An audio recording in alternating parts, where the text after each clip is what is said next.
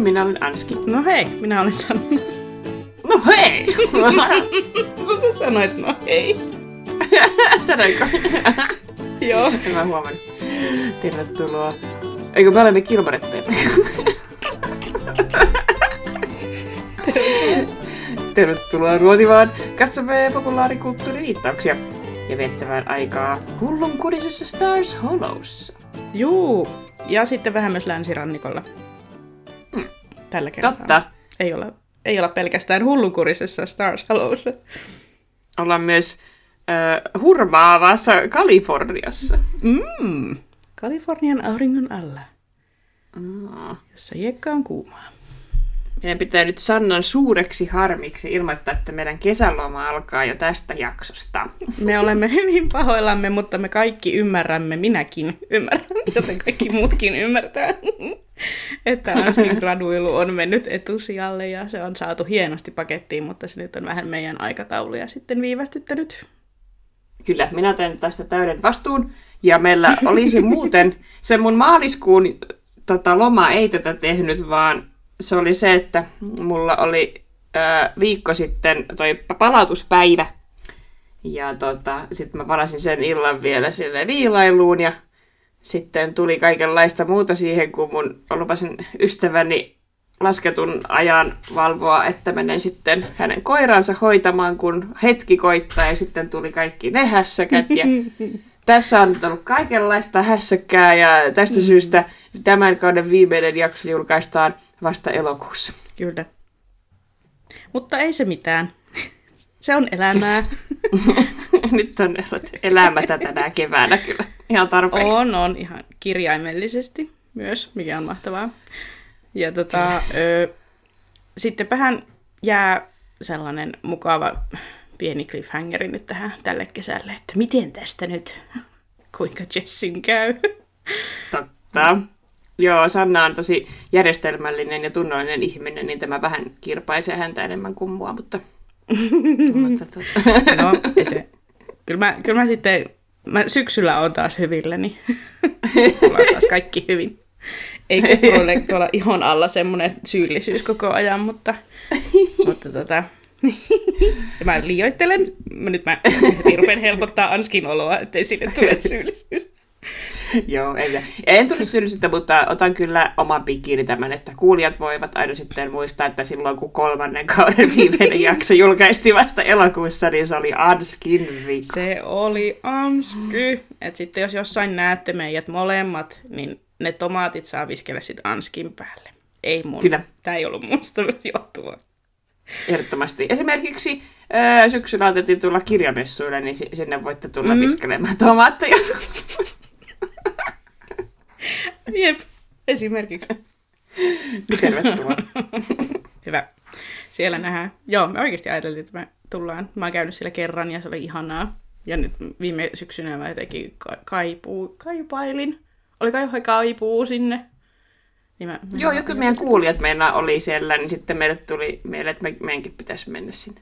Niinpä. Sitten me vitsailtiin, että me laitetaan joku semmoinen oma tuoli sinne jonnekin portaiden alle ja tehdään A4 sellainen Gilmorettajat-kyltti ja ollaan olevinamme standilla siellä. Joo. Sitten siitä tulee sellainen juttu, että meidän pitää, meidän pitää etsiä. Ja sitten kukaan ei tule ehtimään meitä. Joo. Joku cleaning lady kulkee siellä silleen, anteeksi, teidän pitää poistua sieltä portaiden alta. Joo. Ei, meillä siellä on saa istua. greet. Näin ajateltiin tehdä. Hyvä. Sitä ootellessa. Kuulostaa hyvältä. Yes. Joo. No joo, meillä on ihan järkyttävän paljon läpikäytävää. Ruvetaanko ruotimaan? Joo, Sanna aloittaa varmaan jaksokuvauksella tänään. Sillä minä aloitan. Avaamme Westernsin kahvilassa. Lorelai opettelee Euroopan kielisiä, Euroopan kielisiä. Mm, I meant to do that. Koska amerikkalaiset. Okei, okay, no niin. Lorelai opettelee euroopan kielisiä fraaseja hänen ja Roorin tulevaa Euroopan reppureissua varten, mutta Roori vain pänttää.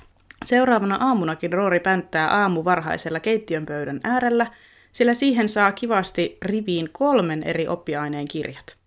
Lorelain mielestä Roori vaatii itseltään liikaa, mutta Roori on ehdottomasti sitä mieltä, että ei saa kaikkea valmiiksi, jos ei optimoi ajan käyttöä. Lorelai näkee ikkunasta takapihalla lymyilevän Lukein ja käy moikkaamassa tätä. Luke ilmoittaa, että Jess on lähtenyt, ja Lorelai sanoo, että kertoo Roorille vasta kun on sopiva hetki. Jess saapuu Kalifornian hiekkarannoille mustinen nahkatakkeineen. Hän etsii isänsä kämpän, jossa asuu hyvin kalifornialaisen näköinen nainen valtavan lemmikkilauman sekä nuoren tytön kanssa.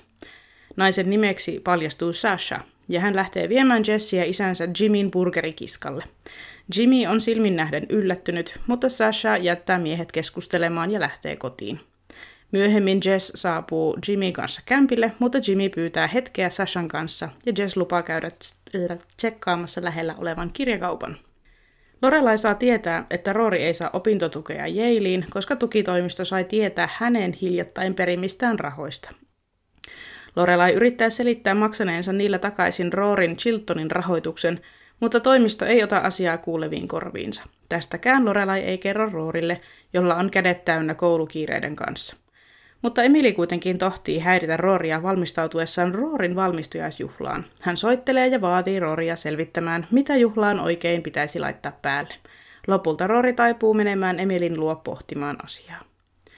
Jimmy ja Sasha riitelevät siitä, että Jimmy ei kertonut mitään Jessistä. Sasha arvelee, että Jess varmaankin haluaa jäädä heille yöksi, ja että tämä saattaa olla jonkinlaisessa pulassa. Jimmy ei meinaa uskoa Sashaa, mutta löydettyään Jessin myöhemmin kaupungilta toteaa, että Sasha oli oikeassa. Jess pyytää yöpaikkaa Jimin luota, sillä hänellä ei ole paikkaa mihin mennä. Jimmy on ensin vastahakoinen ja yrittää selittää olevansa huono isä, mutta kun Jess vakuuttelee tarvitsevansa vain yöpaikkaa, Jimmy suostuu keskustelemaan asiasta Sashan kanssa. Lorelai on lähtenyt hakemaan Rooria Emilin luota. Seuraa tietysti Riita, sillä Emili esittää, että heillä ei ole illallisaika, vaikka he ovat syöneet illallista vuosikymmenten ajan kello 19.00, ja sisäkkö tulee ilmoittamaan, että illallinen on valmis. Lorelai toteaa, että Emili ei vain halua kutsua häntä illalliselle ja stormaa ulos. Roori seuraa perässä ja syötyään kotimatkalla ketjuravintolassa tytöt saapuvat kotiin. Lorelai selaa Roorin vuosikirjaa ja liikuttuu. Roori on nimetty luokan priimukseksi ja hän saa pitää puheen valmistujaisissa. Huh, siinä oli taas. oli siinä. Mm. Siinä oli. Tämä on vähän semmoinen erilainen jakso. Joo, siinä oli aika erilainen tunnelma jotenkin. Mm, niinpä. Joo, eiköhän lähdetä jatkamaan matkaa saman tien tuonne kirkin kirjakauppaan ja teatteriin. Kyllä.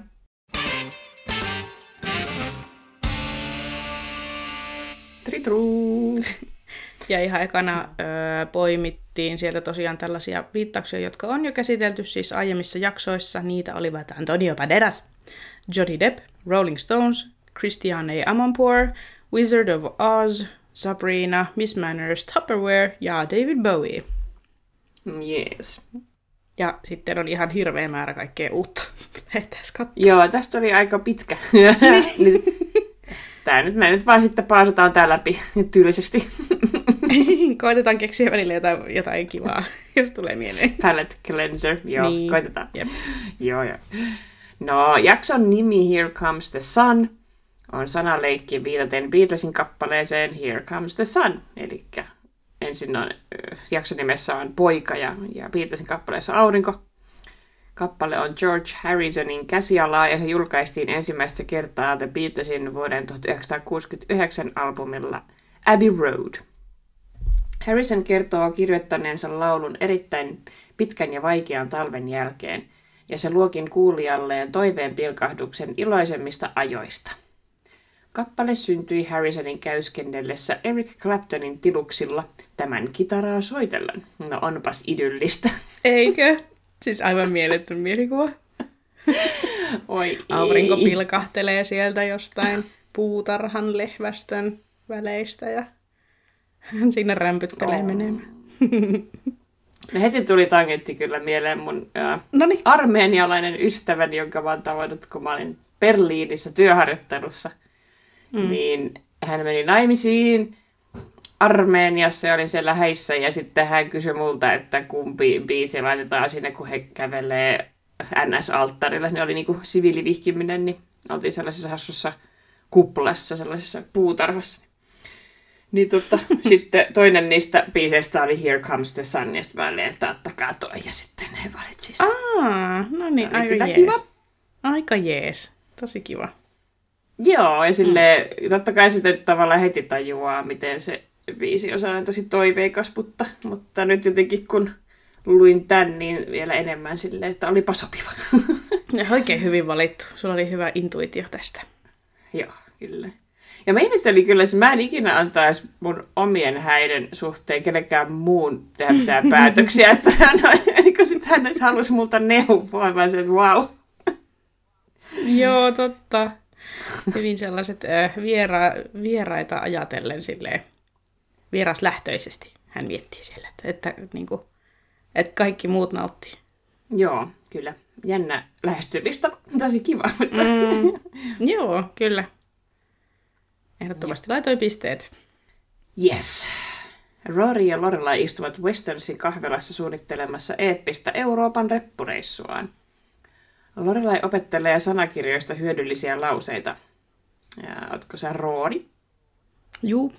When we're in Spain, we need to know how to say, Does Antonio Banderas live near here?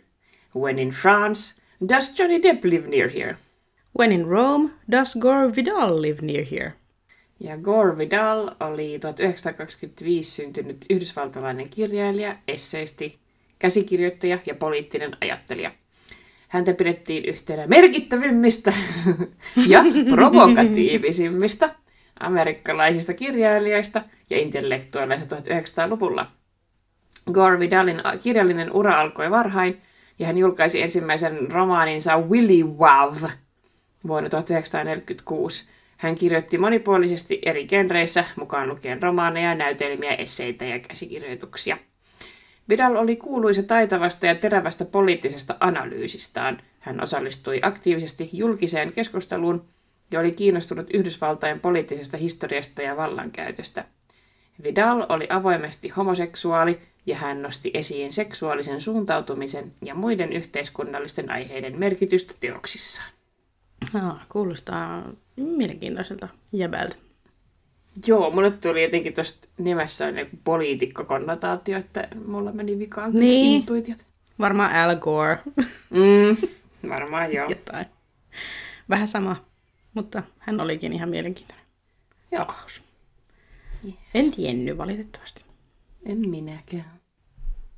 No, Lane poikkeaa kahvilaan. Hän esittää ensin, että on päättänyt tehdä tulevasta Adventisti College-kokemuksestaan positiivisen. Hän listaa asioita, mitä siellä on. Kaksi eri puistoa, järviä, ja jos omistaa Rolling Stonesin CD, niin siitä syystä ei enää eroteta, vaan laitetaan siivoamaan kampusta. Kun Lorelai ihmettelee kahta puistoa, Lane kertoo, että yksi puisto on pojille ja toinen tytöille. Lorelain kauhistuneeseen There's a separate park for boys vastaukseen Lane toteaa My life is over ja juoksee ulos. Kun Rory toruu äitiään tämän suorasanaisuudesta Lorelai vastaa. Every kid in that brochure was awkward and panicked. It looked like... Blah, blah. It looked like the Academy Award audience during Michael Moore's speech.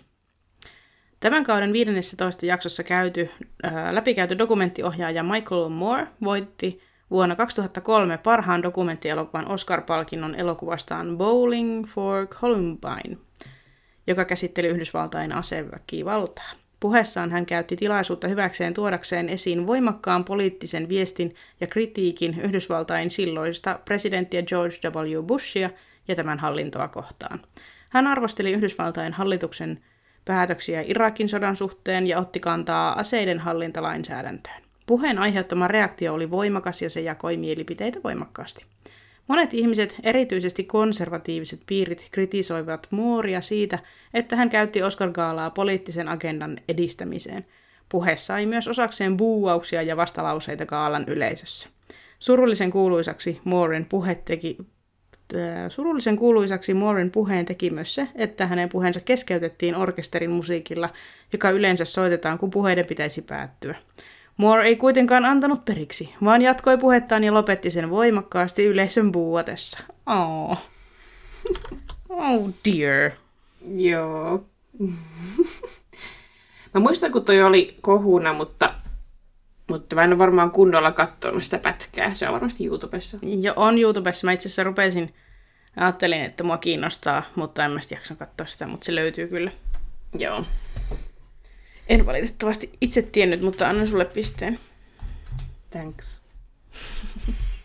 Joo, se on sata. En kyllä ole yhtään yllättynyt, että hän pisti siellä ranttaliksi. Niin, niin. Se on, se on hyvä, että joku välillä vähän siellä ravistelee niin kuin vallitsevia normeja. Joo, kyllä. Mutta se on kyllä hauskaa, miten, miten George W. Bush, nä- miltä se näyttää nyt Trumpin jälkeen. Jep. Oh my god, totta. Oh, those were the days. Niin, silloin edettiin lintukodossa. Hänellä kuitenkin oli tosi tiukka. Sehän sanoi, no mä varmaan puhuttiinkin tässä joskus, mutta sehän sanoi Putinillekin, George sanoi, että, että vapaa lehdistö on ihan demokratian elinehto ja kaikkea. Että Mm. on niin. sillä kuitenkin ollut tällaiset ihan perusasiat alussa. Joo, totta. Kyllä, mutta kyllähän Oscar Gaalassa on niin kuin muutenkin otettu kantaa niin kuin ilmastoasiat ja naisten mm. oikeudet. Ja... Mutta Kyllä. varmaan sitten tuohon aikaan se semmoinen poliittinen kannanotto on sitten liikaa ollut. Joo, se on, se on ollut varmasti. Ja voi olla, että Michael Moore on vähän aloittanutkin sitä sitten. Että olisiko hän vähän niin kuin sitten madaltanut kynnystä, että sitten nykyisin monet julkimot käyttää sitä niin kuin alustana sitten siinä omassa puheessaan mainita sitten Mm, joo. Mm, Ilman muuta voi olla juurikin näin. joo. Myös. Yes.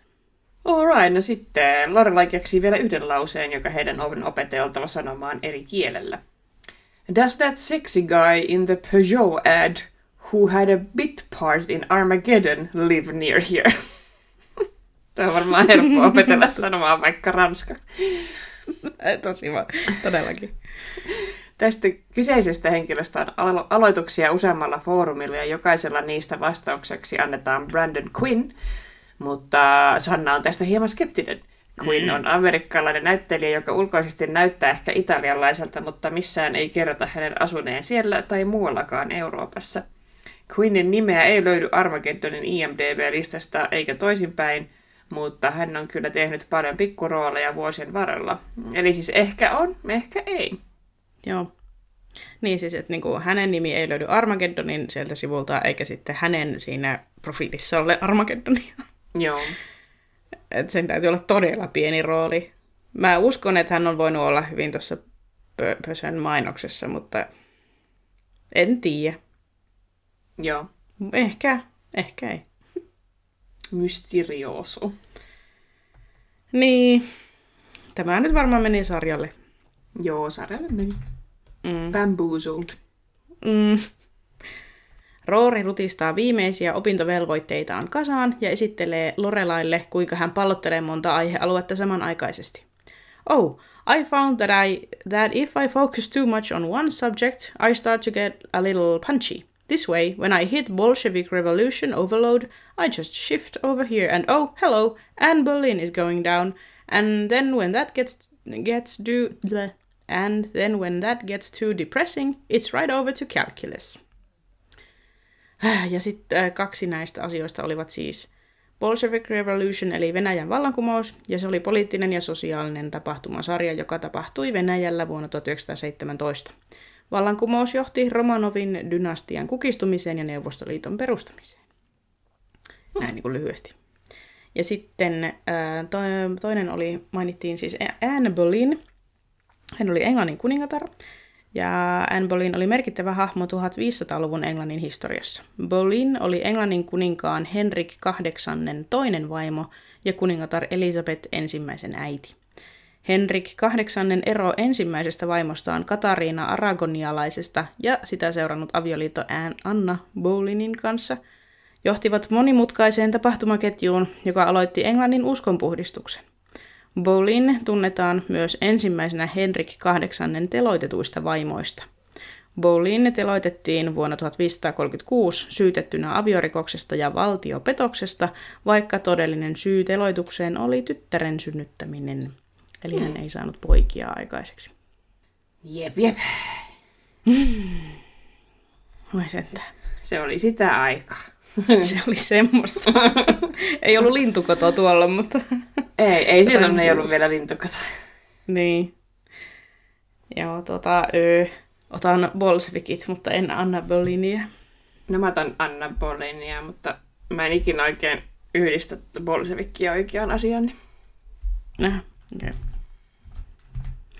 Netflixissä oli joku semmoinen Romanovit, ehkä semmoinen niinku, ah, semmoinen näytelty dokumentti. Okei. Okay. Mikä se nyt on? Niin sen katsoin tässä ihan hiljattain, ehkä viime vuoden puolella. Se oli ihan, ihan jeppis. Nice. Se käydään hyvin läpi. Okei. Okay. Tsekata. Mä ois kattonut noita Anne Boleyn juttuja sit tässä enemmän. No niin, me hyvin täydennetään toisiamme. Joo, kyllä. Sanna tietää myös nykyajan kuningashuoneesta enemmän, niin sitten mä tiedän ehkä Henrik VIII kuningashuoneesta. Joo, se on totta, mutta siellä on sattunut ja tapahtunut. että Munkin pitäisi tulla sitä perkaamaan, siellä olisi varmaan paljon löydettävää. Joo, se on se. Se on, se on sitä sekavaa aikaa, niin kuin me osakunnalla sanotaan. No niinpä. No sitten. Roori näyttää äidilleen tarkkaan suunnittelemansa aikataulun, mutta Lorelai huomaa siellä heti puutteita. You left off the Kiwanis luncheon. Ja Kiwanis International on kansainvälinen hyväntekeväisyysjärjestö, joka keskittyy auttamaan lapsia ja yhteisöjä eri puolilla maailmaa. Lorelai mainitsee Kiwanis-järjestön lounastapaamisen, joita järjestetään ainakin Yhdysvalloissa – Kyseisessä tilaisuudessa opiskelijat voivat verkostoitua paikallisten klubien jäsenten kanssa. Ja ilmeisesti ne oli antanut Roorille jonkun parin sadan stipendin. Joo, joo, niin oli kyllä.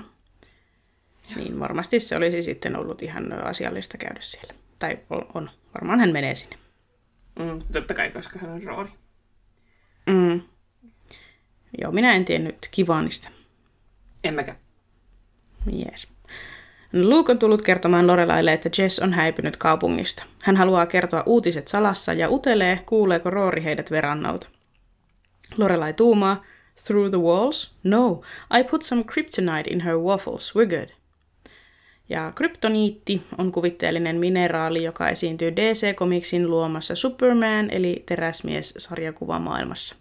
Mineraali on peräisin teräsmiehen kotiplaneetalta Kryptonilta – Kryptoniitti on erittäin haitallista teräsmiehelle, koska se heikentää hänen voimiaan ja voi jopa tappaa hänet. Ja varmaan teräsmies ollaankin käsitelty joskus aiemmin, mutta ei nyt kryptoniittia oltu erikseen. Niin otettiin nyt sitten kuitenkin. Kyllä. Sitä ei tiedä, mitä nykynuoret ei tiedä.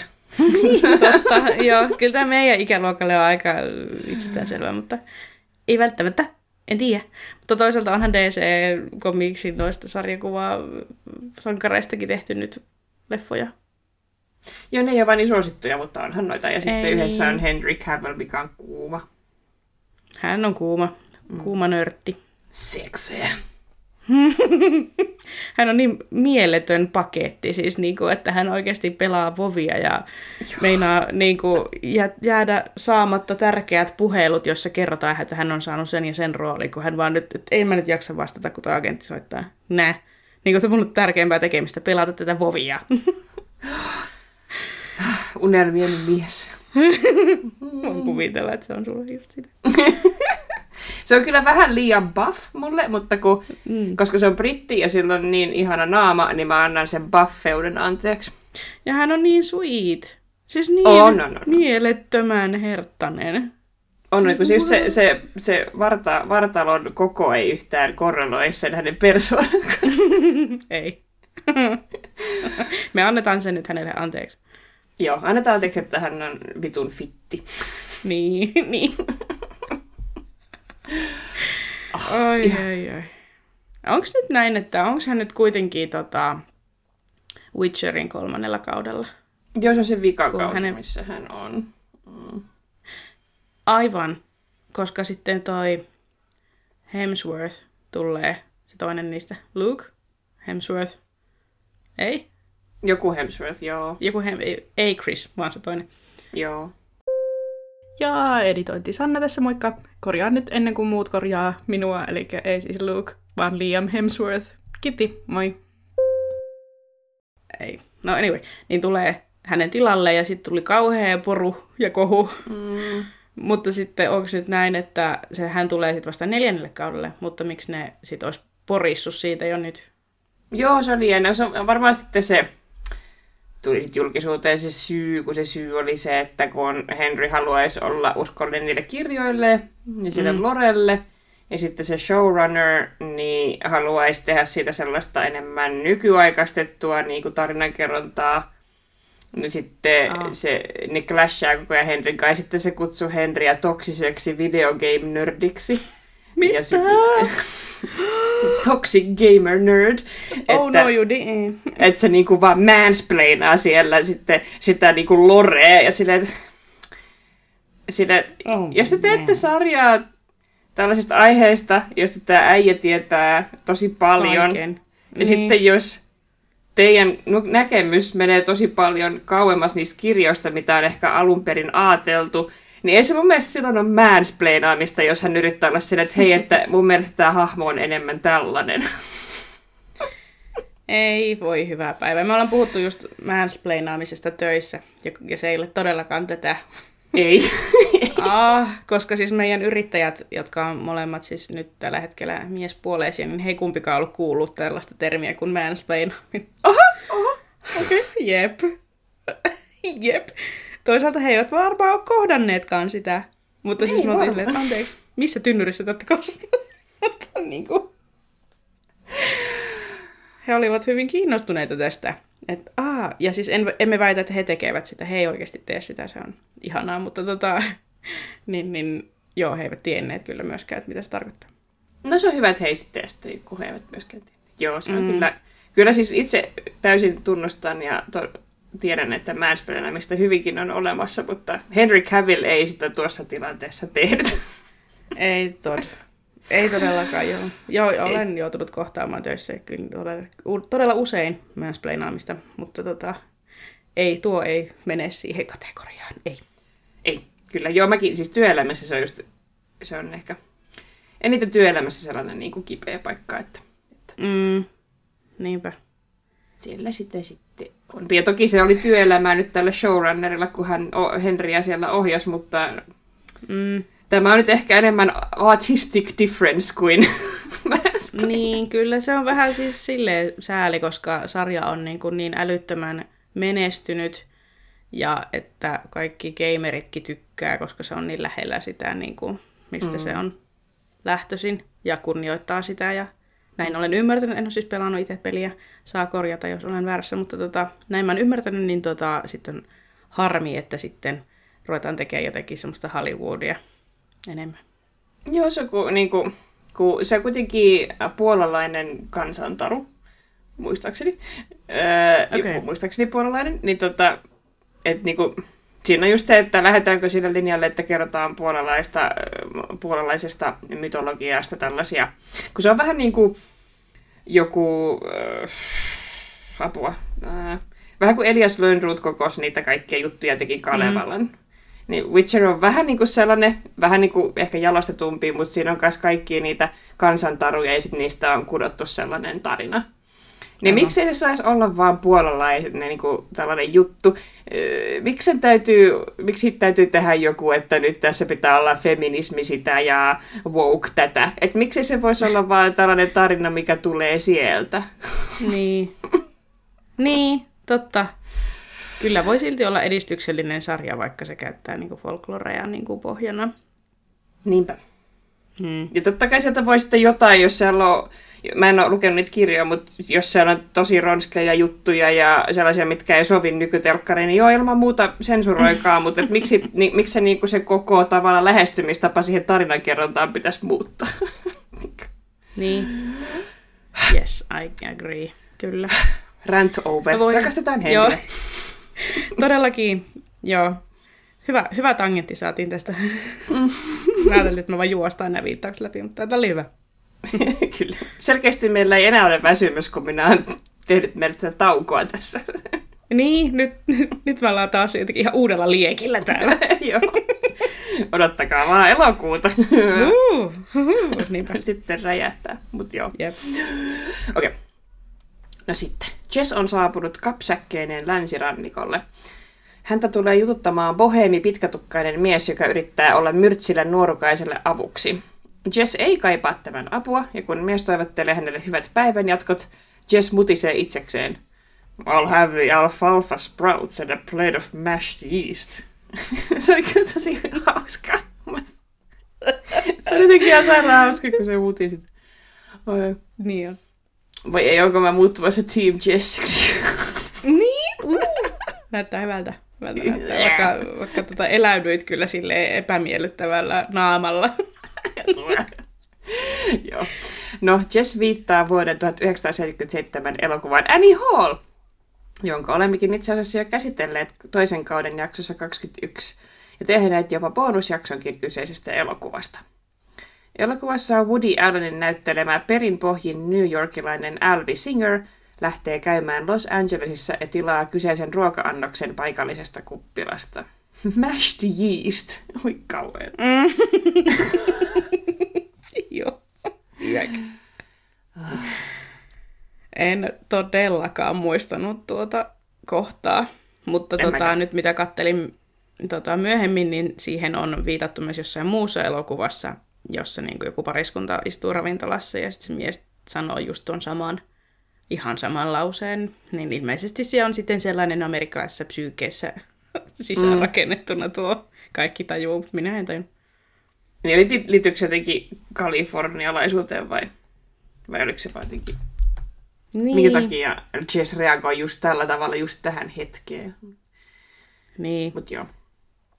Mä en tiedä. Hauska oli. En tiedä, Juu, minäkään en muistanut. Mm. No sitten Jessin seisoskellessa hiekkarannalla katselemassa kalifornialaista maailmanmenoa taustalla soi yhdysvaltalaisen Beach Boys yhtyen kappale Catch a Wave. Kappale on iloinen ja energinen eli hyvin kontrastissa Jessin melankolisuuteen. Kappaleen sanoitukset kutsuvat kuulijaa nappaamaan aallon ja nauttimaan surffauksen vauhdista ja vapauden tunteesta. joo, tässä oikein mehustellaan tätä itärannikko versus mm. Joo, se on niin, niin kuin, räikeä, kun hän on niin, niin kuin mustissa niin kuin kiireestä kantapäähän ja on just silleen kapsäkki olalla vaan ja hiljaa mulkoilee muita, että ei saatana, mihin mä oon tullut. Ja sitten siellä kaikki vaan pelaa jotain beach volleita siellä ja just sellaiset hobot vaan tulee tarjoaa apua ja on silleen, have a blessed day, tai jotakin, enjoy this Joo. wonderful day. Joo, hän inhoa vieraille puhumista samalla, samalla tota, intohimolla kuin suomalaisetkin. Oho, aivan, ymmärrän. Kyllä. Voin samaistua. Voimme, ehdottomasti. Joo, tota, poimin ton biisin tuohon, ja vaikka sitä nyt ei varsinaisesti mainita, mutta jotenkin sitten muutaman kerran on tällaisia, että se kappale, mikä siinä soi, niin, niin kuin kertoo jotain, tai niin kuin sille, että se vie eteenpäin tai muuta, niin se on mun mielestä niin kuin merkityksellinen, niin nostin sen tähän. Mutta en tiennyt sitä. Joo, en mäkään tiennyt. No Lorelai saa Yaleista kirjeitse tiedon, että Roodelle ei ole myönnetty opintotukea. Eli se on vähän eri asia kuin meidän opintotuki, mutta mm. opintotuki. Joo, käytetään sitä. Joo, hän soittaa asian käsittelijälle ja kuulee tämän perustuvan siihen, että Lorelain tiedetään saannen hiljattain jostain 75 000 dollaria. Lorelai myöntää tämän olevan totta, mutta kertoo antaneensa rahat jo vanhemmilleen. I don't have it anymore, I swear. You could come over here and search me. We could open a bottle of wine and put on some Motown and... Uh, yes, that was very inappropriate. Motown on musiikillinen tyylisuuntaus ja levyyhtiö, joka oli keskeinen osa 60-luvun yhdysvaltalaista musiikkikulttuuria. Motown soundiksi kutsuttu tyyli yhdistelee R&Btä, rhythm and blues, soulia, poppia ja doo-woppia. Motown Records perustettiin vuonna 1959 Detroitissa. Levyyhtiön tavoitteena oli tuottaa laadukasta, tarttuvaa ja universaalia musiikkia – joka voisi tavoittaa suuren yleisön riippumatta rodusta tai taustasta. Suosittuja Motown-artisteja olivat muun muassa The Supremes, Stevie Wonder, The Temptations, Marvin Gaye, Martha and the Vandellas, The Four Tops ja Jackson 5. Kyllä, tämä on jotenkin... Öö, nyt ehkä kun katsoo niin ton mm, niin kuin luettelon tuosta, että mitä kaikkea niitä artisteja oli, niin ehkä saa vähän niin kuin käsityksen siitä, että minkälaista se semmoinen Motownin musiikkityyli on. Mutta mun mielestä sitä käytetään tosi paljon, että puhutaan nimenomaan vaan siitä Motown-tyylistä. Mm, kyllä joo. Ja mulle tulee itsellä aina mieleen toi Levi and the Leavingsin toi onnelliset... Eiku, epua. Onkohan se, se, onkohan se biisin nimi ihan Motown, kun siinä lauletaan, että Motown-musiikin. Okei. Okay. Mutta en muista Okei. sen enempää just nyt. Mutta Jos on onnelliset, onnelliset on ainakin hyvä biisi, mutta mä en muista, että tuleeko siinä toi laini. Spagetiksi pelkkä kanttinauha säilyy järkkymätön mielen rauha, kun ei piittaa riskeistä. Ei se ollut kyllä toi, joo. Motown-musiikki on eri biisi, joo. Selvä. Mutta sellainen biisi on. No niin, hyvä. Joo. Otetaan pisteet. Joo. No niin, sitten tota, Jess saapuu Bohemin kalifornialaisen omakotitalon pihan portille. Häntä vastassa on tusina erinäköistä ja kokoista koiraa, joiden omistaja huutelee hänelle talon katolta. Sashaksi esittäytynyt nainen tulee Jessia vastaan ja esittelee koiransa nimeltä. Ja niitähän oli tosiaan monta, ja ö, minä vähän niputtelin nyt niitä ja käydään nopeasti vaan läpi, että mihin, he, mihin nämä nimet suunnilleen viittaa. Eli siellä oli Frodo ja Legolas. He ovat tietenkin hahmoja Tarusormusten herrasta trilogiasta. Angus, ja se voisi minun mielestä viitata luontevasti ACDCin Angus Youngiin. Sitten Chowder on amerikkalainen pirttyhahmo. Ää, Caligula oli roomalainen keisari. Sitten General Lee on vähän äh, kryptisempi, mutta se voisi viitata yhdysvaltalaiseen kenraaliin Robert E. Leehin, joka pyrki yhdistämään Amerikkaa sisällissodan jälkeen. Ehkä. Sitten taas Jimmy Jam ja Terry Lewis ovat menestyksekäs musiikkituottaja ja lauluntekijä kaksikko. Ja sitten kolme jää minun ymmärryksen ulkopuolelle, ne ovat Rufus, Mudball ja Spot. Ne voi olla viittauksia johonkin tai sitten ei. Mitä sä oot mieltä? Rufuskin on, niinku, niitä on varmaan aika paljon. Se on vähän paha sanoa, joo. Niin, Mennään näillä. mennään näillä. Oh. Otetaanko jotain pisteitä? Mm, Vai annetaanko olla? Annetaan olla. Me nyt lintsattiin tässä hiukan, kun tässä jaksossa on niin paljon kaikkea. Niin... Niin on, kyllä. Mutta joo, mä tykkään tuosta kohtauksesta, kyllä. ja sitten tota, sit kun Jess kysyy, että pureeks nää, niin sitten Sasha on silleen, joo, nuo kaksi. Ja osoittaa mm. vaan ja lähtee pois. Jess on silleen, Mit, mitkä kaksi? Joo. Ai, ai. Crazy cat and dog lady. Joo, ihan mahtava. Kyllä. Mm. Joo. Sitten siellä oli joku clouds, cats, dogs and tap shoes. Ei, en mäkään tiedä, mikä se voisi olla. Niin, mä mietin, että viittaako se johonkin sirkukseen, mä tiedän. Niin. Sovitaan niin. Sovitaan niin, joo. Sorry. Ite, onward! Mm, ah, with Pitkä jakso. Uh, Chiltonin käytävällä kohtaamme Madeline ja Louisin, joiden huolenaiheena ovat sen hetken muotitrendit. Madeline kertoo Louisille, että farkkutakit ovat poistuneet muodista. Louise kysyy, kuka sellaisesta päätti, ja Madeline vastaa, Marie Claire apparently. Ja Marie Claire on tunnettu kansainvälinen muotilehti, joka keskittyy muotiin, kauneuteen, terveyteen, kulttuuriin ja ajankohtaisiin aiheisiin. Lehti perustettiin Ranskassa vuonna 1937 ja se on kasvanut merkittäväksi muotia käsitteleväksi julkaisuksi ympäri maailmaa. On. Joo, Yes. se oli tuttu. Mulle ei. Ai joo. On varmaan jossain huippumallihaussa kilpailussa ollut, että pääsee Marie Clairen kanteen. Alright. Nice. Roorin tullessa paikalle Louis kertoo nämä suru-uutiset myös hänelle, mutta sanoo väärin uutisen tulleen Vogueilta. Vogue on yksi maailman tunnetuimmista ja vaikutusvaltaisimmista muotilehdistä. Se perustettiin alun perin Yhdysvalloissa vuonna 1892 ja on sitten laajentunut useisiin eri maissa julkaistaviin versioihin, kuten Vogue UK, Vogue Paris, Vogue Italia ja monet muut. Vogue on tunnettu myös siitä, että se nostaa esiin uusia ja lahjakkaita muotisuunnittelijoita sekä antaa äänen monimuotoiselle muoti- ja kauneusyhteisölle. Lehti on ollut tärkeä foorumi erilaisille luoville ilmiöille ja taiteilijoille, ja se on auttanut muovaamaan muotia ja tyyliä maailmanlaajuisesti. Ai että. Mm-hmm. Herkistyn ihan. Hyvä Vogue. Oi voi. Siitä pisteet varmaankin. Joo, kyllä. Sen mä tiesin. Yes. Roori saapuu auttamaan Emilia valitsemaan juhlamekon valmistujaisia varten. Emilin puvustaja Missä Liin kehuu juuri tämän sovittamaa iltapukua. Juuri tämän sovittamaa iltapukua. ja tuumii, chills, I've got chills. Turn for me, dear. Oh, it moves, it just moves. Ginger Rogers always insisted her dresses move just like that.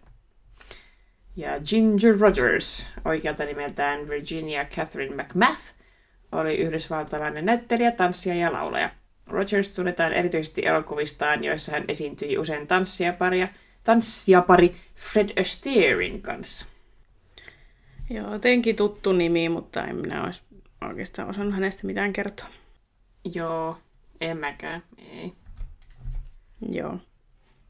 No nyt näitä Michelinin name-droppailuja tulee muutama putkeen. Eli Ai kun sulla on seuraavakin. Joo, sori, mä tiedän, mitä Sorry. mulla on joku logiikka tässä, mutta mennään tällä. Ei se mitään, anna mennä. Huomatessaan Rorin saapuneen huoneeseen, missä Lean henkäisee. Oh my god, it's Audrey Hepburn. Ja Audrey Hepburn, oikealta nimeltään Audrey Kathleen Ruston, oli belgialais-brittiläinen näyttelijä ja ikoninen tyyli-ikoni. mä tykkäsin tosta niin paljon, että mä säilytin. I love it. Hepburn tunnetaan yhtenä kaikkien aikojen rakastetuimmista ja lahjakkaimmista näyttelijöistä, mutta se on kyllä ihan totta. Joo, se on totta kyllä. Kerrankin. Edelleen myydään kaiken maailman taidejulisteita, missä on Audrey naama. Niin. Hänen uransa alkoi balettitanssijana, mutta Hepburn siirtyi pian näyttelijän uralle. Hänen läpimurtonsa oli vuoden 1953 elokuvassa Roman Holiday, jossa hän esitti prinsessa Annia ja voitti roolistaan parhaan naispääosan Oscarin. Hyvä Audrey. Kyllä. Hän, Very hänen nice. joku elokuva oltiin käsitelty jo aikaisemmassa jaksossa, mutta ei suoranaisesti häntä. Varmaan Funny Face. Eikö hetkinen, tuleeko se myöhemmin? Niin. Jotain? Voi olla, voi olla myöhemmin. Joku semmoinen, missä siitä hänen feikki-aksentista puhuttiin. Ah, uh, My Fair Lady. Voi The olla. rain in Spain stays made Just, in the just. plain. Kyllä, just se. Jep, Yes. juuri näin. Ja Funnyface tulee sitten myöhemmin, kun tapahtuu kaikkea ärsyttävää. Ahaa, mä en muista. No mä annan sellaisen äh, epäspoilaavan tippitin, että Lad- Ladon seinä elokuva ilta. Totta, totta joo. Aivan. Joo, kyllä, kyllä. No niin, no sitten. Ää, Emily iskee silmänsä erääseen pukuun, josta Celine kertoo. Yes, I had that exact suit made in mint for Mrs. Walter Cronkite just last week. A darling woman. We've been friends since the Big Bang. The Big Bang. Love it. Walter Cronkite oli yhdysvaltalainen toimittaja ja uutisankkuri, joka tunnettiin yhtenä kaikkien aikojen merkittävimmistä televisio-uutisten kasvoista. Tämäkin on varmasti totta. Kyllä. Cronkite tuli tunnetuksi erityisesti CBS Evening News uutislähetyksen pääankkurina vuosina 1962-1981. Hänet tunnetaan lempinimellä Maan setä, eli Uncle Walter, sillä hänen luonteva esiintymistapansa ja asiantuntemuksensa tekivät hänestä arvostetun uutistoimittajan, johon yleisö tunsi voivansa luottaa. Joo, Jenkkien Arvi Lind. Joo. Mm. Maan sitä. Niin, maan setä. En tarkistanut, oliko nyt tuota, tämä ihan totta, mutta Uncle Walter, maan. Nice, nice. Olen tämän kuullut kyllä, tiedän kuka on Walter Cronkite. Mm, Joo, kyllä mäkin. Paikalle saapunut Richard kertoo, että hänen mielestään Emilin päällä ollut vihreä mekko sai hänet näyttämään meren neidolta. Roori huomauttaa, ettei valmistujaisseremonia ole kovin formaali, sillä se pidetään Chiltonin pihamaalla. Kun Selinelle valkenee, että juhlat pidetään pihanurmella, hän toteaa, Oh, you cannot wear green around grass. I learned that from Tova Borgin. The hard way. Go try the red one on. Red goes wonderful with nature. Ja Sanna tekee tämän Selinin paremmin kuin... Mulla on kaikki vaan Richardia aina. Ja Babette. Joo, Richard ja Babette. Nämä ne mun kaksi. Joo. M- Mulla on Miss Celine, ja mä tajan saada hänet vielä kerran tän jälkeen Hyvä. muistaakseni. Sannan bravuuri. Mm. To- Tova Borgin, syntymänimeltään Tova Traes Nais, oli no, norjalais Träsnäs. Voisiko olla?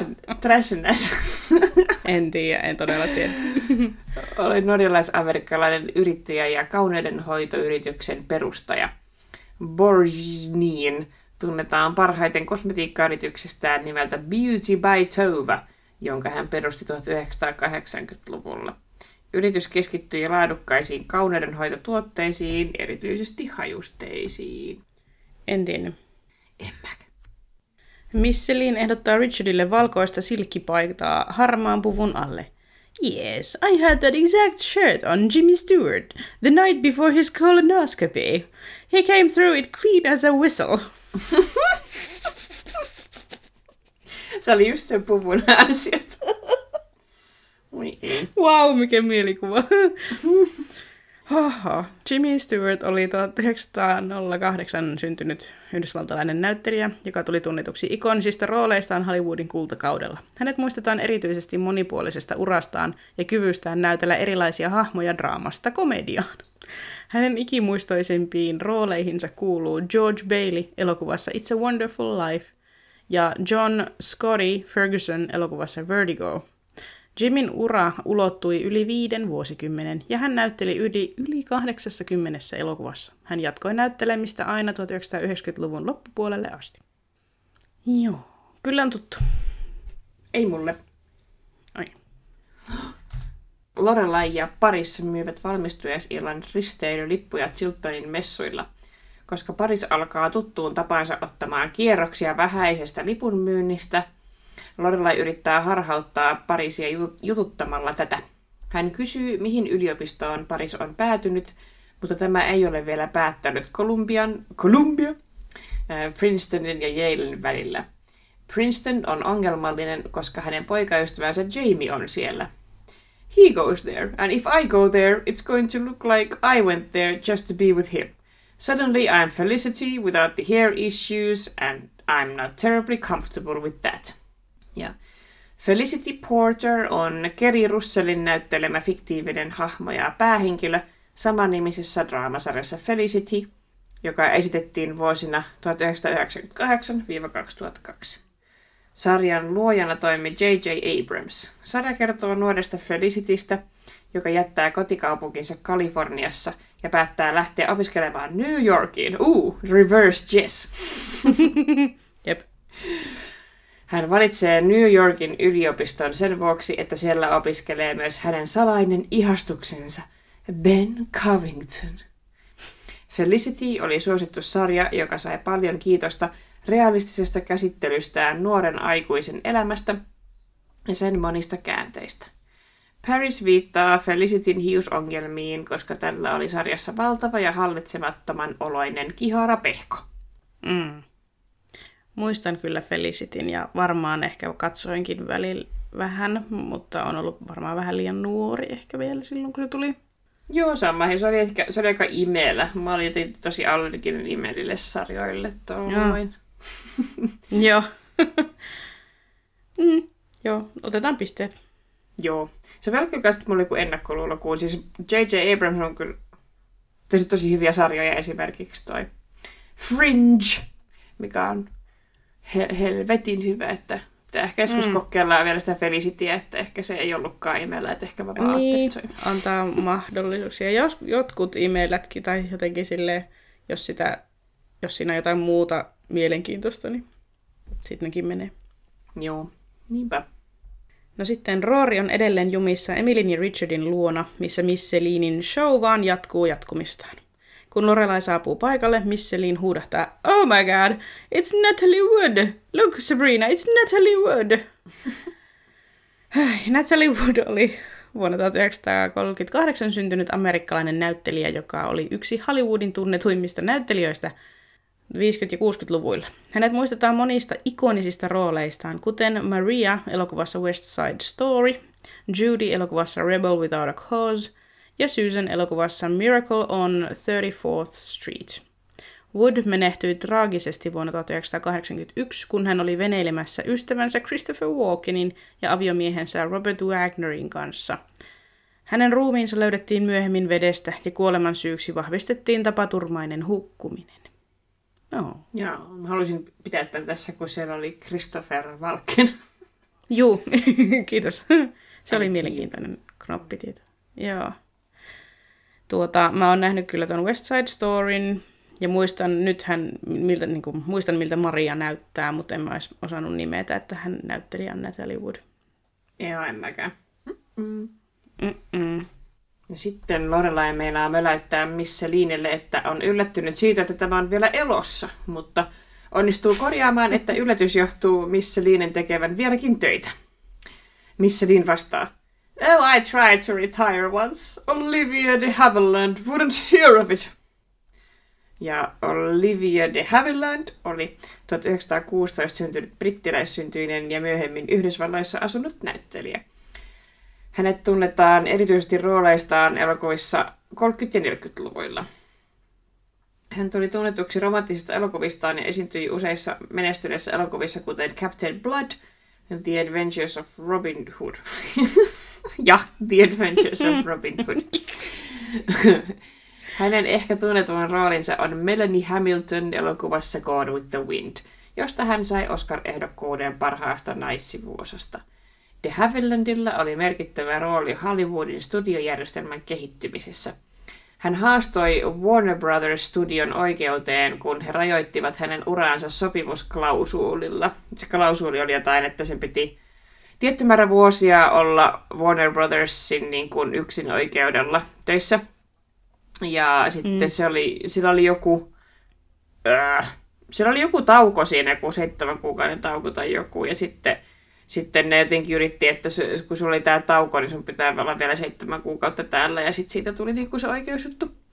Mm. Öö, ja tota, tämä tapaus tunnetaan nimellä De Havillandin laki, De Havilland Law, ja se johti siihen, että näyttelijöille annetaan enemmän vapautta valita roolinsa ja työskennellä muiden studioiden kanssa. Oi, oi. Oikein loistavaa. Hyvä Olivia. Kyllä, hyvä Olivia. En valitettavasti tuntenut häntä. En mäkään. No sitten meillä on täällä tulossa öö, dialogia. Kuka, kuka sinä haluat olla? No voi olla vaikka Lorelai. Joo. Joo, minä olen Emili. No niin, eli enpä. Emili esittää sisäkölleen, että vielä ei ole illallisaika. Seuraa sanailu Emilin ja sisäkön välillä, jonka aikana sisäkkö ilmaisee kaikkien ruokien olevan valmiita, mutta Emili väittää, että ne eivät ole valmiina.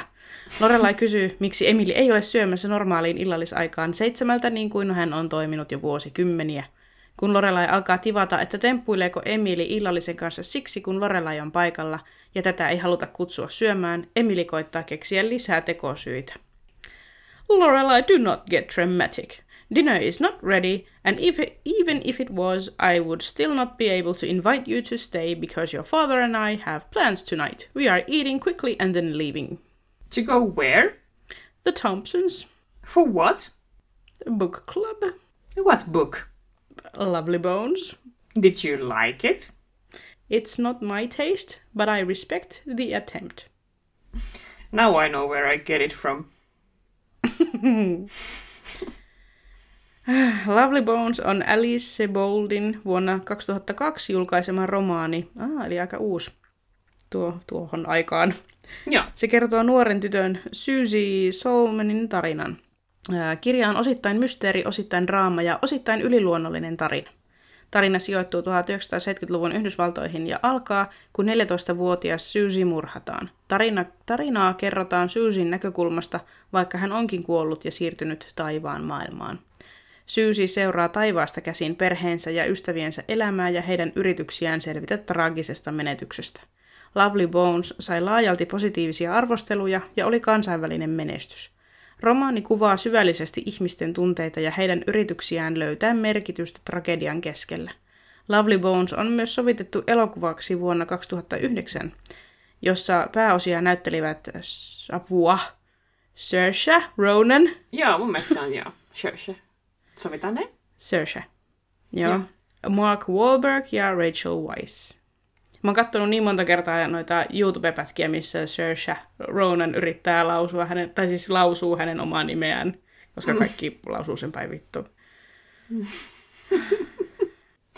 niin se on irlantilainen nimi? Joo, on. Irish. Irish, kyllä. Olen katsonut elokuvan, se on hyvä. Oi hitsiin hitsi. Pitää katsoa, pitää laittaa ylös itselle. Ja se oli aika sille hitti silloin, mä muistan, se oli, siitä oli Joo. paljon puhetta. Miten sä oot kattonut Mark Wahlberg-elokuvan? Etkä kertonut mulle. How? Koska Rachel Weisz on... Meinasin on, kysyä. minun, äh, minun naispuolinen rakkauteni. Joo, mä meinasin kysyä, että johtuuko se Rachel Weiszista, että sä annoit siksi tämän anteeksi tämän Mark Wahlbergin läsnäolon. Pitkin hampain. ja Saoirse on myös tosi kivaa katsottavaa. Se on. Hän on kyllä todella ö, monipuolinen. Joo. Joo, mm. ehdottomasti sait siitä pisteen ja minä laitan tämän itselleni listalle. Oh yes. Joo, kun Lorelai ja Emily ovat saaneet kärhämänsä loppuun, Lorelai stormaa ulos roorikannoillaan. He ajavat kotiin ja Stars Halloween päästyään Lorelai muistelee ilmeisesti juuri nautittua illallista Soup Plantationissa. A room full of all you can eat food. Soup, salad, pizza, pasta, chicken, chicken wings, ice cream, rainbow sprinkles. How did I not know about the rainbow sprinkles? Ja Soup Plantation tunnetaan myös nimellä Sweet Tomatoes. Tomatoes? Tomatoes. Oli Yhdysvalloissa toiminut buffet-tyyppinen ravintolaketju, joka perustettiin vuonna 1978 San Diegossa, Californiassa. Soup Plantation tunnettiin runsaasta salattivalikoimastaan, johon kuului erilaisia tuoreita vihanneksia, hedelmiä, pähkinöitä, siemeniä ja kastikkeita. Jos mä osaisin beatboxaa, niin mä tekisin niin, mutta en olla itseäni tässä. Asiakkaat saivat koota oman salattinsa valitsemistaan aineksista, ja ravintola tarjosi myös erilaisia keittoja, leipiä, pastaa, pizzoja, perunoita, paistettuja ruokia, jälkiruokia ja juomia. Mä nyt näköjään en, en ole yhtään lyhentänyt tätä. Kaikki pitää mainita. Joku saattaa vaikka pahoittaa mielessä, jos me ei kerrota, että sieltä olisi saanut vaikka perunoita. perunoita? Missä ne perunat? How did I not know about the potatoes? Ravintola tarjosi myös perunoita.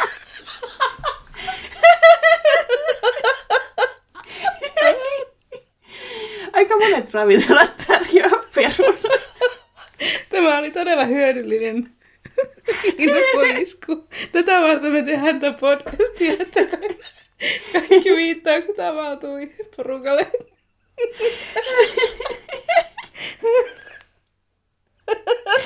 Oi kauan. ai, ai, living up to our full at- uh, potential. potential. oh Lord in heaven. Oh, okei. Okay. No, Subplantationin konsepti oli tutustu itseesi tyylinen, jossa asiakkaat saivat valita haluamansa ruuat ja luoda oman ateriansa omien makumieltymystensä mukaan. Ravintola pyrki tarjoamaan vaihtoehtoja erilaisille ruokavalioille ja tarjosi myös gluteenittomia ja vegaanisia vaihtoehtoja. Ketju joutui lopettamaan toimintansa vuonna 2020 koronapandemian vuoksi. Tämä ei ollut hauska tämä loppu, mutta tämä oli huono uutinen, mutta, tosta, mutta huvittaa tämä. mm. Ai se... harmi. Harmin harmi. Se kuulostaa kivalta paikalta. Olisi ollut kiva käydä Plantationissa. Joo. Just niin kuin Jenkeissä tarvitsisi olla enemmän noita ton tyyppisiä. Onhan se, että varmasti jossain niin just, tai just tämmöisiä itärannekkoja, että itärannekka on vaan pullollaan kaiken maailman vegaani sitä ja Mm. salaatti tätä ja sitten tälleen, mutta että tällaiset ketjut sitten pääsee helpommin tunkeutumaan myös sinne alueella, jossa on vaan jotain grilliä sitä ja hamppari tätä, niin Niin, se olisi hyvä, että niitä olisi enemmän tommosia. kyllä, ehdottomasti. Voi harmin, harmi. Vaikka Lorelaikin kyllä oli poiminut sieltä vaan noita roskaruokajuttuja, mitä hän Mm, luetteli. kai. Totta kai. Joo. Uh, Supplantation oli tuttu. Mulle ei. Okei, okay. muistaakseni se on jossain muussakin sarjassa tullut. Okei. Okay. Ehkä en, en rupea väittämään, mutta jotenkin himym tuli mieleen, mutta en ole ihan varma. Joo. No sitten Lorelai pysähtyy liikennevaloihin, mutta Roori yrittää yllyttää tätä ajamaan päin punaisia. Lorelai sanoo, Now no one's around, but the second I run that light, a police car, a, a police car, four helicopters, the Canadian Mounties, and the crew of cops jump out of a dumpster, and I'm toast. Cops, eli suomalaisittain lain nimessä, on yhdysvaltalainen televisiosarja, joka tunnetaan myös nimellä Cops Caught in the Act. Se on dokumentaarinen reality-sarja, joka seuraa poliisien työtä eri puolilla Yhdysvaltoja. Cops sai ensi-iltansa vuonna 1989 ja on yksi pisimpään jatkuneista televisiosarjoista Yhdysvalloissa. Sarja perustuu todellisiin tapahtumiin ja kuvaa poliiseja eri tilanteissa, kuten järjestyshäiriöiden selvittämisessä, pidätysten tekemisessä ja rikosten tutkinnassa. Sarjan tyyli on nopeatempoinen ja se käyttää usein käsi, käsivaralta kuvattuja otoksia, jotka luovat tunnel, ää, vaikutelman siitä, että katsoja on osa tapahtumia. Cubs on onnistunut pysymään suosittuna vuosikymmenten ajan. Sarja on tarjonnut katsojille ainutlaatuisen näkymän poliisityön kuvaukseen ja tuonut esiin erilaisia haasteita, joita poliisit kohtaavat työssään. Se on myös herättänyt keskustelua poliisityön eettisistä ja yhteiskunnallisista kysymyksistä. Sarjan alkutunnari on Inner Circlein biisi Bad Boys. Mm. Bad Boys, Bad Boys. Uh, what you gonna do? Uh, what you gonna do when they come for you? Joo, se, oli, se on niinku jotenkin mun nuoruudesta jotenkin kaikuu toi Bad Boys. Joo, ehdottomasti. Silloin ää, ennen muinoin, kun katsottiin vaan telkkaria eikä mitään suoratoistopalveluja, niin kun Mm. aina niin kun mainoskatkojen, mainoskatkot kun oli loppumassa, niin näytettiin aina pieniä pätkiä jostain niin kuin sen kanavan ohjelmatarjonnasta. Niin Mm. mulle jäi jotenkin erityisesti mieleen tämä, että se Cups tai tämä lain nimessä, että just kun se, ne vaan näytti sitä jotain, niin kuin, jotain semmoista takaa jo tilannetta ja siinä taustalla soi tämä. Jotenkin Joo. ties heti, mistä on kyse. Et en, va- en varmaan katsonut tätä sarjaa, mutta mä muistan sen tunnarin erittäin hyvin. Joo, sama joo, se jotenkin oli tosi sellainen prominent Niin, siinä äänimaisemassa, mikä siinä iässä oli. joo, todella, todellakin. Huhhuh. Ihanaa. Hauska. Huoi, miten mieletöntä, että tämä vei minut takaisin sinne. Joo. Ja sitten me, me oltiin niin hauskoja. Me, me laulettiin, että bad boys, bad boys, ja sitten me laitettiin paita silleen, että niinku, ihan kun meillä ei olisi päätä, niin nostettiin paita silleen, si, silleen että pää meni sinne sisälle. Wow, te olette vienyt on pitkälle. Me, me vaan laulettiin, että päät pois, päät pois. Siinä, siinä Oo. se. Te olette, Keksikö joku muukin elänyt sitä. Joo. kyllä. Meillä oli koreografia. Niin. Ai et. Oi, oi. Joo, mutta se oli Joo, siitä ihanat pisteet. No, Jessin isä Jimmy tulee etsimään Jessiä kaupungilta. Seuraa selkkaus, kun Jimmy on ollut huolissaan Jessistä, ja Jess haluaa tietää, miksi isänsä tuli etsimään häntä ilman mitään selityksiä, ja sitten ei edes halunnut puhua hänelle, siis Stars Hollowhin tuli etsimään häntä. Mm. uh, Jimmy vastaa, Of course I wanted to talk to you. You think a person travels all the way across the country just to listen to a Bowie song?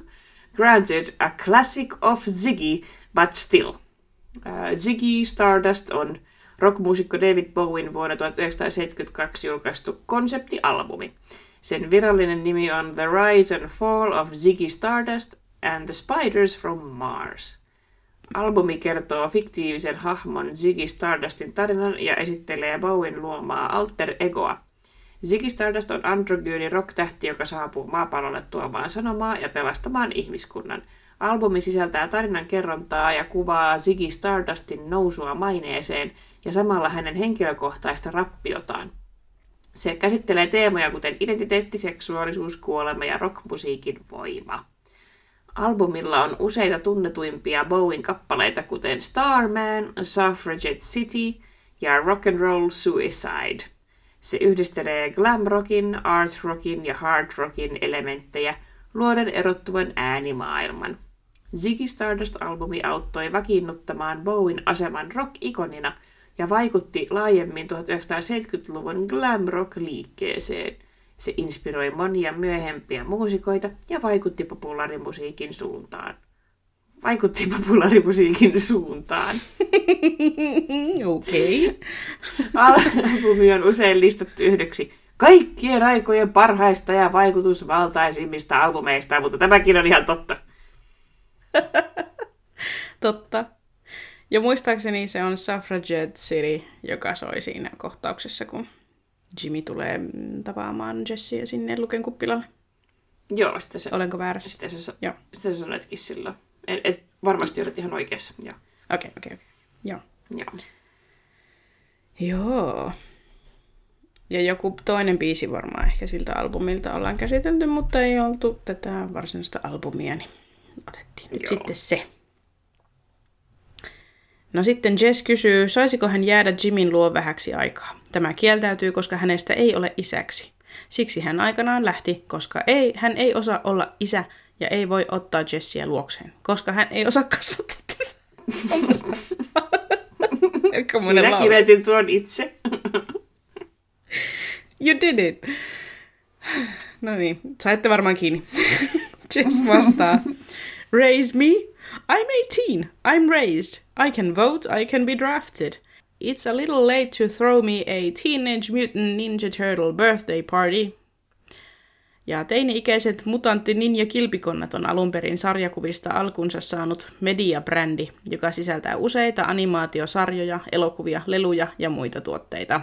Sarja kertoo neljästä mutanttikilpikonnasta, jotka ovat nimeltään Leonardo, Donatello, Raphael ja Michelangelo.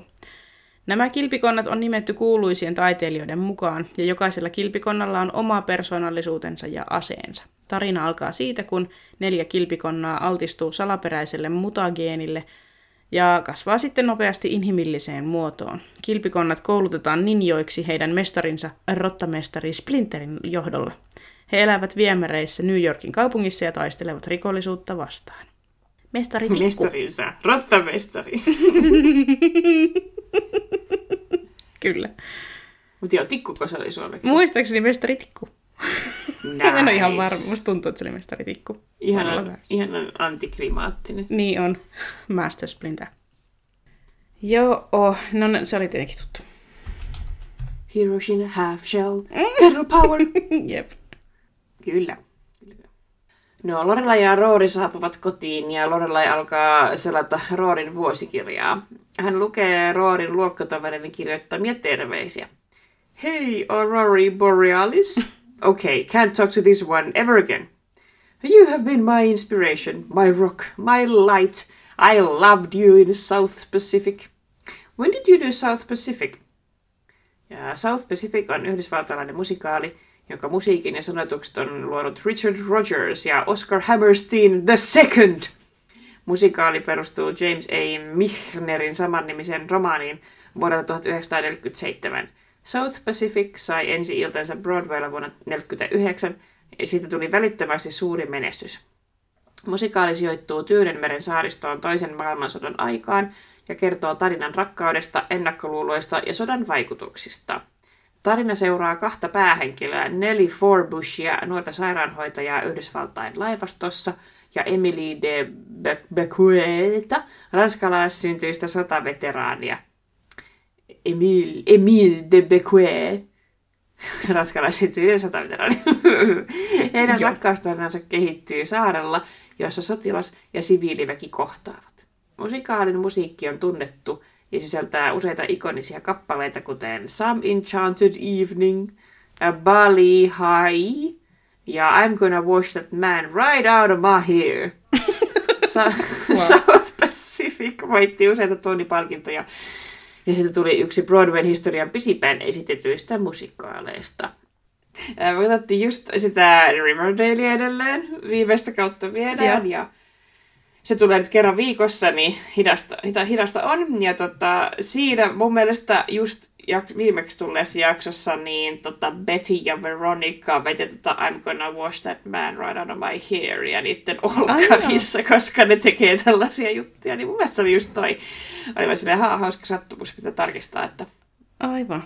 No kyllä se tuntuu siltä, että sen on pakko olla viittaus siihen tai jotenkin. kun Joo.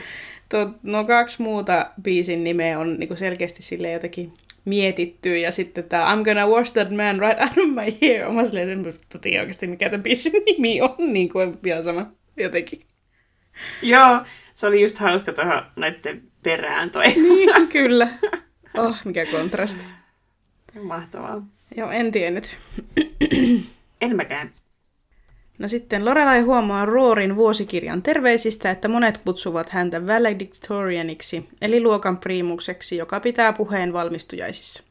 Roori sanoo, että joo, se on taas yksi homma lisää, mikä pitää suorittaa ennen kevään päättymistä.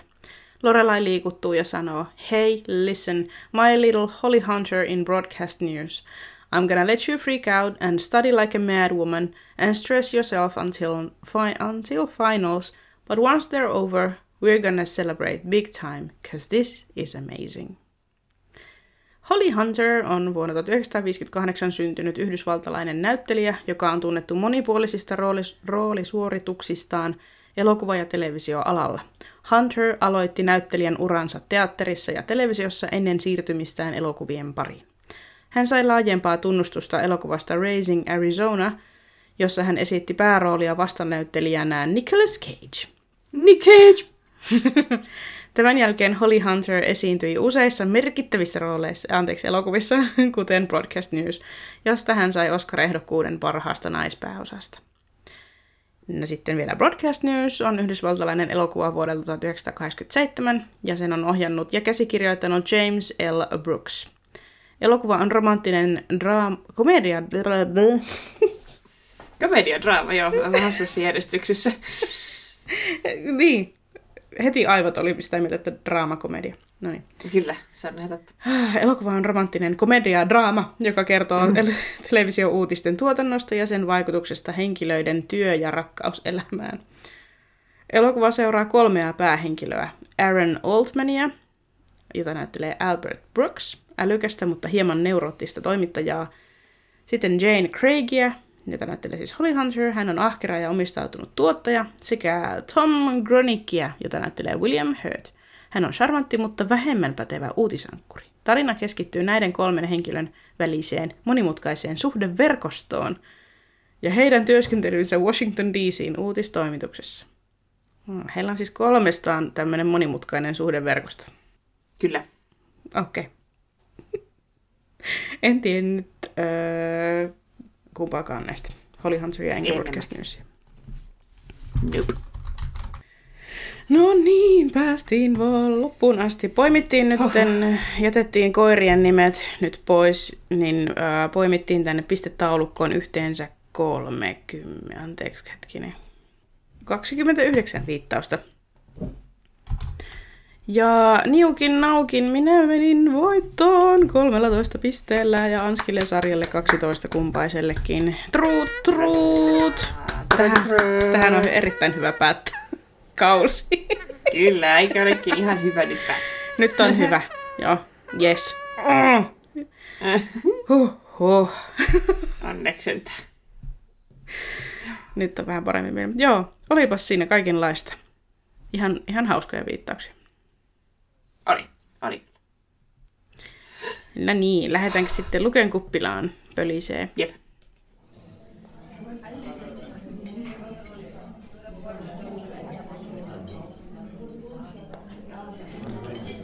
Ihan ekana huomio ja taustatietoa tästä jaksosta, eli tämä on tosiaan rakenteeltaan hieman erilainen kuin normaalisti. Jess hän on, tai yli, yli, yleensä ei seurata niin kuin muiden kuin näiden ihan ydinpäähenkilöiden tapahtumia, mutta nyt Jessia seurataan sitten poikkeuksellisen paljon ja se johtuu siitä, että tämän jakson piti toimia pilottina mahdolliselle spin-off-sarjalle Windward Circle, ja se sarja olisi keskittynyt siis Jessin hahmoon ja Milo Ventimiglia olisi tietenkin ollut sitten sen pääroolissa. Studio oli sitoutunut tekemään peräti kuusi jaksoa, mutta kustannussyistä näistä aikeista luovuttiin. No, okei. Okay. Huh. Mm. Mä voin. Että näin. Et, mm, et kai se olisi sitten hän siellä käsitellyt tätä isää suhdetta ja... Niin. Mm. Niin siinä oli kyllä, nyt kun tarkemmin miettii, niin aika paljon esiteltiin kaikkia hahmoja silleen. Niin. Se on totta, että ihan silleen, ihan mielenkiintoinen tavallaan silleen, vähän erilainen rakenne.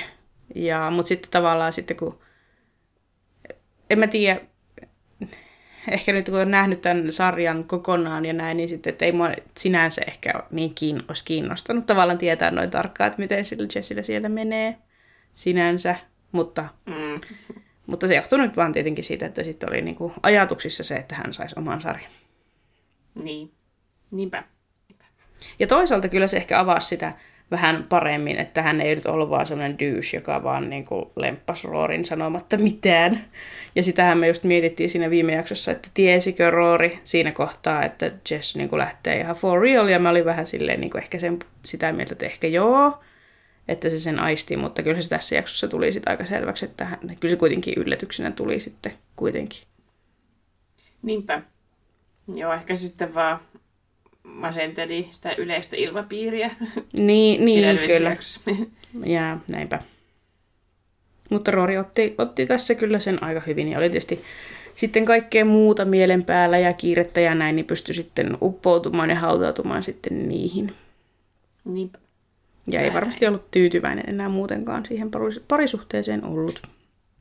Näinhän se on. Helpompi päästä irti sitten. Mm. Joo. Kyllä oli se. Joo, no niin, mä, mä, mä tykkäsin kovasti tästä, kun Luke kävi siellä pälyilemässä siellä heidän tota, ikkunan takana ja yritti saada vinkata Lorelaille, että tule tuonne juttelemaan salaa ja mm. että kuuleeko Roori meidät ja Lorelai ihan silleen, että you can take her ja että mistä lähti sä Rooria pelännyt ja Mm. jotenkin se oli mun mielestä hulvaton kohtaus. Joo, se lukee aina niin käsi kaikissa ihmissuhdeasioissa. niin. Se yrittää kuitenkin kauheasti. Niin. Jep. Ja sitten tykkään myös siitä, että hän sitten että se saa oksennettua ulos sen Jess-uutisen ja niin kuin Roorin kannalta silleen jotenkin ensin ja sitten se vasta, kun se on saanut Lorelaille kerrottu nämä uutiset, niin sitten se vasta vähän niin itsekin huokasee ja on silleen, niin kuin, että, että hän on pettynyt itseensä tässä ja jotenkin sitten myöskin tuo niitä omia tunteita vähän. Joo. Kyllä liikistä. Mm. Hän joutuu nyt kauheasti olemaan yhteydessä omaan tunnepuolensa. Niinpä. Voi luke.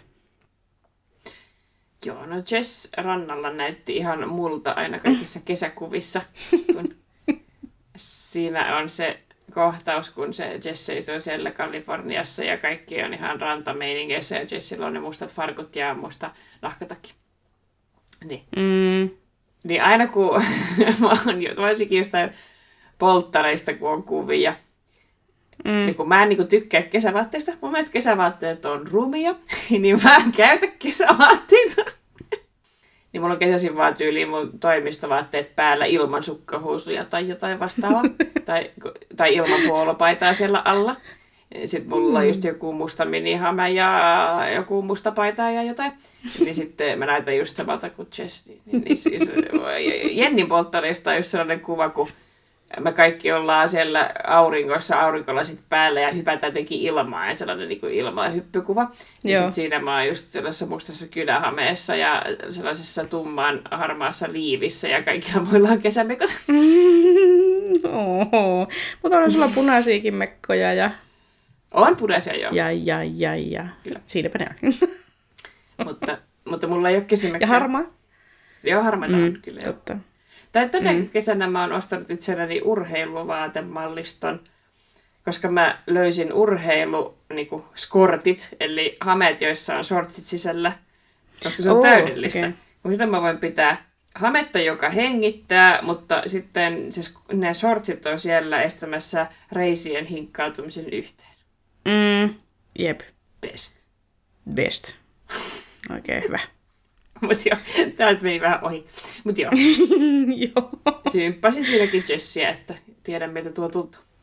No niinpä, kyllä sinä hienosti sieltä pi- pienen Jessinkin löydät sisältäsi. Valitettavasti. Jep. Joo, sitten mä toin, äh, nostin Sherilyn Fennin, eli, eli hän on tosiaan tämä, joka näyttelee Sashaa. Ja tuota, hän oli tuossa, apua mikä se on se David Lynch-sarja, Öö, Twin Peaks. Twin Peaksissa, joo. Niin mä oon ymmärtänyt, että Amy Sherman Palladino rakasti, tai rakastaa Twin Peaksia ja rakasti Sherilyn Fennia Twin Peaksissa ja oli sille, että jos mä vaan jotenkin saan Sherilyn Fennin tähän sarjaan ihan in any shape or form, niin otan. ja tota, tässä nyt hän tulee ensimmäisen kerran ja sitten myöhemmin vielä toisen kerran erilaisessa roolissa. Joo, aika hauska funny fangirling uh, Niin. hire. Niin, kyllä. Mutta mä, mä en itse tykkää yhtään Sherilyn Fennistä. ja Niin. hänellä on myöhemminkin, hänet tulee myöhemminkin tosi ärsyttävä hahmo. Mm, Ja tämä hahmo ei ole niin ärsyttävä kuin se myöhempi hahmo. Mm, Mutta, mutta tämä on jotenkin niin silleen Kalifornian Lorelai, ja se ärsyttää mua, että kun tässä on niinku monta sellaista hahmoa, mitkä niinku peilaa Rooria ja Lorelaita, ja silleen, mm. niinku, eikä mitään muuta keksitä. Äh, myöhemmin tulee sellainen Rooria peilaava pikkutyttö esimerkiksi. Hän on vain kiinnostunut tieteestä eikä kirjallisuudesta. Silleen, oh my god. mm, se on totta. Joo, se on totta. Niin tota, mm. joo, niin tää oli jotenkin silleen, hän nyt tuolla kaupungilla kulkee ja huutelee kaikille tutuille, hei se tässä on tää ja sun unohdit ton tonne ja ää, ihan kuin Lorella jossain Stars Mm. Followissa ja se oli vaan jotenkin niin ärsyttävää. Se on totta. Joo, mä en kans tykkää yhtään siitä kohtaa, kun ne kulkee siitä, että se lähtee viemään Jessia sinne Jimin luokse, niin sen mä kans, oh, jotenkin, en, en tykkää kans siitä huutelusta jotenkin sille, että voi moikkailla, mutta jotenkin se semmonen, me, me, me, me, me. en tiedä. Ja se jotenkin niin, Ai, ai. minä olen nyt niin yhteisöllinen ja kaikki rakastaa mm. minua täällä. Katso, tässä on esimerkkejä siitä, kuinka tärkeä osa yhteisöä Just niin. olen. Ja minä olen tämä liima tässä yhteisössä ja kaikki nämä ihmiset ei tulisi toimeen ilman minua. Ne hengittää minun kautta. Ja se on vähän blö. niin kuin, mm. keksikää jotain muut. Joo, en, mä jopa itse asiassa mua ärsyttää ehkä tämä hahmo jopa enemmän kuin se myöhempi hahmo. Mä jotenkin ehkä ymmärrän sitä myöhempää hahmoa vähän paremmin. tai en Joo. tiedä. Joo. En mä, mä en know, mutta tää on vähän, tää on vähän tämmönen. Jep. Mä, mä ärsyttää myös Jimmy todella paljon. Oh, Ja tässä kyllä, onkohan Amy itse itärannikolta, kun tässä on tälleen, nämä kalifornialaiset on kaikki vähän tällaisia tyhjäntoja, vittuja ja Niin. ärsyttäviä. Just niin, just silleen ne vaan elelee täällä tämmöisessä kaislojen keskellä täällä ja ottaa kaikki kulkukoirat taloon ja tyttö nököttää kaapissa ja mm, hän oli ehkä niinku paras sivuhahmo, mutta tota, äh, jotenkin siis semmonen, just vähän semmoiselta tuntuu sellaiselta pieneltä niinku piikiltä niinku kalifornilaisia kohtaan. Joo, sehän, sehän mulle kyllä sopii, se on aina hauskaa, mutta Aivan.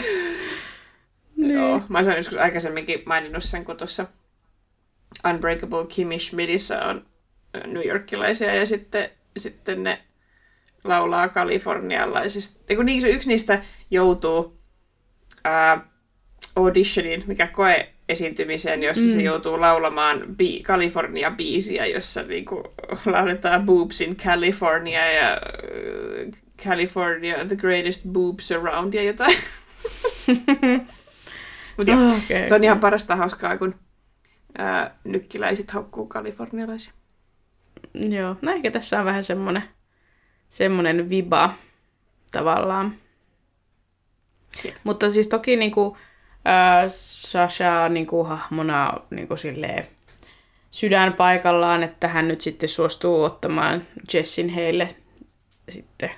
Tai oletettavasti hän nyt sitten saa jäädä sinne punkkaamaan ainakin, koska hän ehottikin, että käy se patja, varapatja tuolta sitten varastosta ja Mm.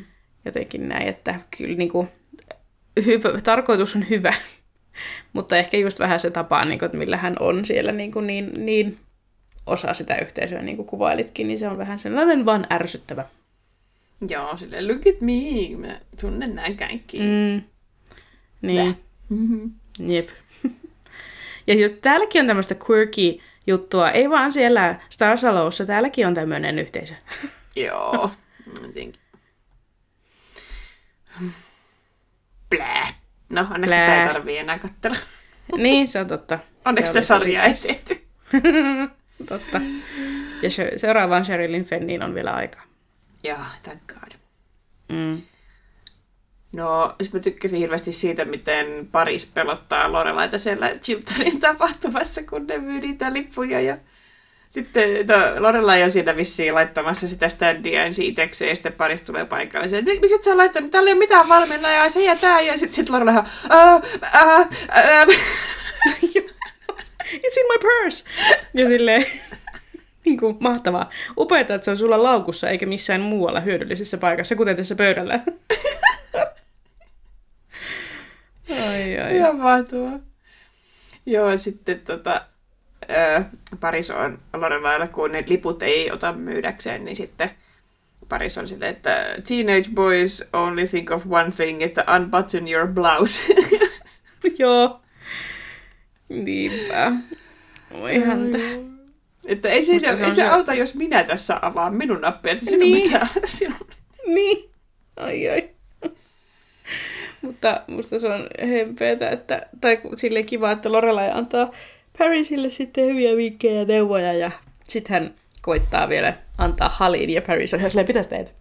Joo. Sävähtää kauemmas ja silleen, älä koske muu ja Lorelai on vaan silleen, että ah, it in, niin tuu tänne. Se on sympaattinen hetki. Joo, se on hauska. Hauska Mm. koko se juttu. Tykkäsin. Jep. Ja sitten Alex Borstein, joka muistetaan harpunsoittaja Drellana, niin hän näyttelee nyt sitten tässä jaksossa Misseliiniä, jos ette huomanneet. niin. No ei kyllä sitä Tiedoksi. meidän kyllä millään huomata. No ei sitä kyllä huomaa. Musta se on vaan niin jä- jännä, koska se on selvästi niin kuin nuori ihminen, joka on maskeerattu vanhaksi. Joo. Miksi? Niin kuin, että, mutta Alex Borstein on ilmeisesti hy- Amy Sherman Paladin hyvä ystävä. Ja tota, hän, hän alun perin oli siis tarkoitettu näyttelemään Sukita, mutta ei pystynyt sitoutumaan rooliin silloin, ja se meni Melissa McCarthylle, niin ehkä hän, tämä nyt on tässä tämmöinen sisäpiiriläppä sitten. Joo, se on ehkä ollut joku, ehkä se on imitoinut joskus tuollaista mm. neitokaista ja sitten vanhaa neitokaista ja sitten ehkä ei millään tullut mieleen sit siitä jotenkin tällainen hahmo tai mm. niin, jotenkin sellainen. Tämä olisi ihan tosi hauska juttu. Niin, Silleen, mikäpä jottei. joo. Mä tykkäsin itse Stars Hollown punaisissa valoissa väivästä moottoripyöräpoliisista, joka, kun Lorelai pysähtyi niihin valoihin ja Rory on silleen, että miksi ihmeessä pysähdyt näihin valoihin, menet kotiin ja pitää opiskella ja sitten Lorelai, ei kun sit, itse asiassa mä ajan näitä punaisia bändiä, Sitten kaikki cop, the crew from Cops ja kaikki Canadian Mounties tulee ja pidättää. Neljä sieltä helikopteria. Sieltä ne tuli sitten moottoripyöräpoliisi patsaan takaa. Ihan mahtavaa.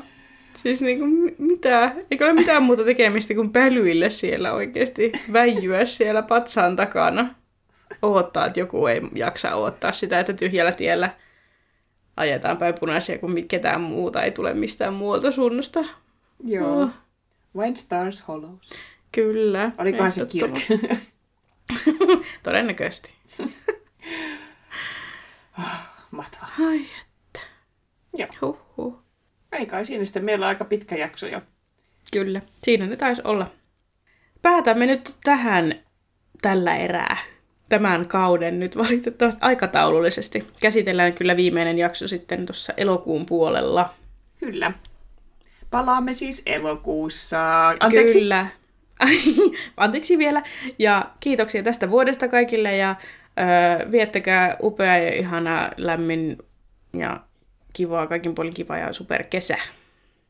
Kyllä. Yes, hyvä. Palataan. Moi moi! Ai niin, mm. pitäisikö mun mennä loppukaneetti? Sori. Ihan up to you. Paljon Voidaan me skipatakin. Ollaan hurjia. Ei skipata. Hups. Oi. Huhu. Meidän podcastilla on omat nettisivut osoitteessa www.kilmoretteet.net, jonne kokoamme muun muassa kaikki jaksoissa käsitellyt viittaukset ja bonusjaksojen ohjelmistot. Viestintäkanavana käytämme Instagramia, josta meidät löytää tililtä at Gilmorettajat.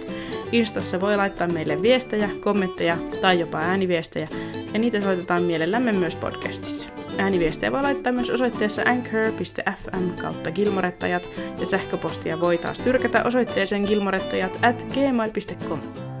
Jos haluatte tukea meitä ja meidän podcastia, paras tapa siihen on suositella podiamme muille Kilmoretyttöjen ystäville.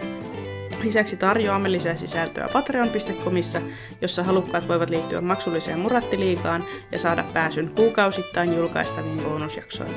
Lisää tietoa Murattiliigasta löytyy nettisivuilta. No niin, ja nyt uudestaan. Kiitokset kaikille. Kiitos Anskille ja moi moi!